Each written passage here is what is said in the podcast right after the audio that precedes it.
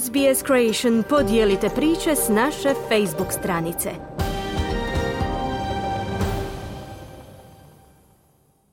Vi ste uz SBS na hrvatskom jeziku, moje ime je Mirna Primorac. Novi nacionalni okvir za praćenje zdravlja i dobrobiti mladih diljem Australije lansiran je s nadom da će potaknuti značajna poboljšanja prije 2030. godine. Viktorijska zaklada za promicanje zdravlja Vic Health, Institut za istraživanje djece Murdoch i Australski istraživački savez za djecu i mlade udružili su snage upozoravajući da zdravlje i dobrobit australske mladeži opadaju.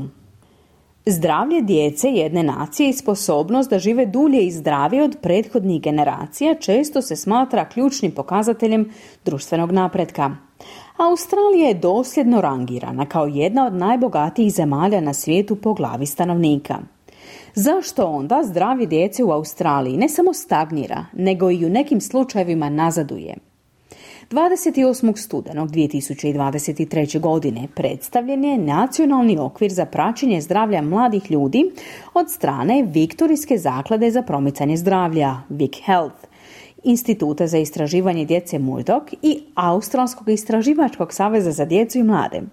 Okvir nazivaju Future Healthy Countdown 2030 i godišnji će isporučivati izvješća s nadom da će potaknuti stvarne sustavne promjene u pružanju zdravstvene skrbi tijekom sljedećih sedam godina.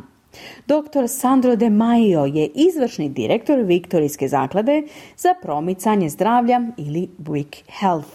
The, the health and well-being of our children and young people, you know, is is going backwards in many communities uh, and certainly not progressing in the ways that we've committed and the ways that uh, we want and, and should be. Zdravlje i dobrobit naše djece i mladih nazaduju u mnogim zajednicama i sigurno ne napreduju na način na koji smo se založili i na način na koji želimo i onako kako bi trebalo biti. Stoga ovaj novi dodatak prati niz stvarno kritičnih područja zdravlja i dobrobiti djece i adolescenata s obzirom na materijalne osnove, pristup temeljima koji su djeci i mladima potrebni da bi mogli napredovati, ali također naravno pristup održivom, zdravom okolišu i osjećaju identiteta i kulture, kazao je De Maio. U izvješću objavljenom u liječničkom časopisu Australije, Združene zdravstvene organizacije istaknule su čimbenike koji su doveli do rastućih negativnih zdravstvenih ishoda za djecu uključujući sve veću imovinsku nejednakost, niske razine djece koja postižu ciljeve preporuka za tjelesnu aktivnost i veće stope psihološkog stresa u usporedbi sa starijim odraslim osobama. Njihovi podaci pokazuju da jedna od šest mladih osoba živi u siromaštvu.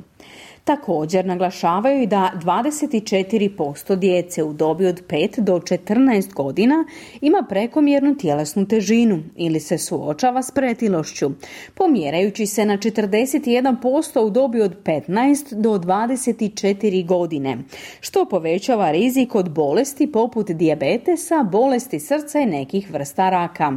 Dr. De Maio kaže da siromaštvo i troškovi života izravno utječu na ovaj odnos prema hrani i fizičkom zdravlju. It's things like being able to afford access and enjoy good food. You know, it's about proper housing. If, if kids are living in environments or young people can't afford rent uh, to be able to put a quality to su stvari poput mogućnosti priuštiti, pristupiti i uživati u dobroj hrani. Ne radi se o odgovarajućem smještaju. Ako djeca žive u okruženjima ili mladi ljudi ne mogu priuštiti stanarinu, da mogu imati siguran krov nad glavom gdje mogu kuhati, uživati i dijeliti hranu. Te stvari utječu na njihovo zdravlje i njihovu sigurnost hrane. Svjedoci smo udvostručenja nesigurnosti hrane u posljednjih nekoliko godina, jer kriza troškova života utječe na mlade ljude koji su posebno osjetljivi na pritiske troškova života, dodao je De Majo. Nacionalni okvir identificirao je još jedno ključno područje zabrinutosti, pogoršanje mentalnog zdravlja mladih ljudi u Australiji s podacima koji pokazuju da 40% osoba u dobi od 16 do 24 godine ispunjava kriterije za dijagnozu mentalnog poremećaja. Dr. De Maio kaže da poboljšanje u sposobnosti ranijeg prepoznavanja ovih bolesti mogu biti mali čimbenik, ali tvrdi da je povećanje mentalnih bolesti neoporecivo. When it comes to mental health, there, there has been you know, improvements in diagnostics that, that mean we're probably catching young people earlier, but there absolutely has been a significant increase in the last few years, a very concerning increase uh, in poorer mental health. Kada je riječ o mentalnom zdravlju, došlo je do poboljšanja u dijagnostici, što znači da vjerojatno ranije otkrivamo oboljenja kod mladih ljudi. Ali sa sigurnošću možemo reći da je došlo do značajnog porasta u posljednjih nekoliko godina. Vrlo zabrinjavajući porast lošeg mentalnog zdravlja kod mladih osoba a to je zbog problema kao što su stvarni psihološki učinci i stres uzrokovan klimatskim promjenama, rastućim troškovima života, ali postoje i dublji problemi. Znamo da je rasizam glavni pokretač lošeg mentalnog zdravlja mladih ljudi u Australiji i zaštetni faktor je njihova sposobnost povezivanja s drugima, kazao je De Majo. Khalid Muse je 19-godišnji znanstveni suradnik na sveučilištu Diken, a također je bio jedan od vodećih mladih autora u izvješću nacionalnog okvira. Kaže da je ključno uključiti mišljenja mladih ljudi kao sastavni dio svake strategije za rješavanje njihovih zdravstvenih problema. I was bringing sort of a broader perspective of uh, the need to include young voices like mine in decision making, uh, but likewise I was very critical um, Donosio sam neku vrstu šire perspektive potrebe uključivanja mladih glasova poput moga u donošenje odluka. Ali isto tako bio sam vrlo kritičan u smislu razmišljanja i doprinosa u smislu da sam mladi Afrikanac i ključni zagovornik u ovim pitanjima i prepoznajući da postoje velike isključenosti, nejednakosti i nepravde koje pokreću neki od ovih problema. Dakle, stvari poput rasizma i diskriminacije koji su u prvom planu su samo neki od ovih izazova, kazao je Munse. Jamie Newman je glavni izvršni direktor Orange aboriđinske medicinske službe u unutrašnjosti Novog Južnog Velsa. Kaže da su sve loši zdravstveni ishodi za mlade u regionalnim zajednicama prvih naroda dobro poznati, ali rješenja nikada nisu jednostavna. We know that there's escalation with our young people around their mental health. We know there's escalation with our young people around um, STI BBVs and also around suicidal tendencies. Kod mladih ljudi vidimo sve više problema oko njihovog mentalnog zdravlja. Znamo da kod naših mladih postoji povećan broj virusa koji se prenose krvlju, seksualno prenosivih bolesti, ali i suicidalnih tendencija.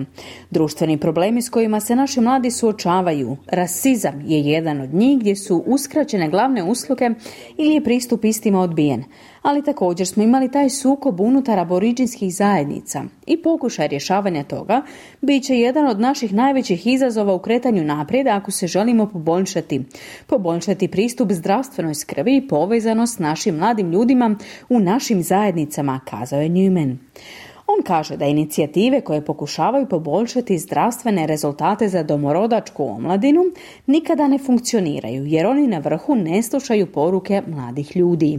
Young people need to be heard. Unfortunately, they have not been heard for generations. Yet, sadly, they're the generation we're trying to change. But if they don't have input into what that change looks like, how it's going to be delivered, when it's going to be delivered, where it's going to be delivered, Mlade ljude treba čuti, a nažalost nisu ih čuli generacijama. Ipak, nažalost, oni su generacija koju pokušavamo promijeniti. Ali ako nemaju svoj doprinos u tome kako ta promjena izgleda, kako će biti isporučena, kada će biti isporučena, gdje će biti isporučena, nikada se nećemo angažirati s kohortom koja nam je potrebna. Jer zauvijek im govorimo da je to ono što oni trebaju činiti. To nikada nije uspjelo našim mladim ljudima. Oni moraju biti uključeni u svoju zdravstvenu skrb. Moramo ih slušati i moramo redizajnirati i preoblikovati usluge koje zadovoljavaju njihove potrebe, dodaje Newman. Khalid Musa se slaže da je usmjeravanje glasova mladih ljudi ključno. Kaže da je uspostava okvira Future Healthy Countdown 2030 bila korisna početna točka, ali da sada treba obaviti puno posla. I think it's really important to share the space and to realize that young people as voices are not being equitably heard in decision making spaces. I think this framework really sets Mislim da je jako važno saslušati mlade ljude čije se poruke definitivno ne čuju i uključiti ih u proces donošenja odluka. Mislim da je ovaj okvir doista postavlja dobro razumijevanje kako možemo uključiti mlade ljude. Definitivno ovo nije kraj. Ovaj dodatak je bio sjajan, ali ima puno posla. Da se oko njega gradi kako bi se promovirao i stvarno promijenio smjer u sljedećih sedam godina. Na posljedku je kazao Munse. Želite čuti još ovakvih tema? Slušajte nas na Apple Podcast, Google Podcast, Spotify ili gdje god vi nalazite podcaste.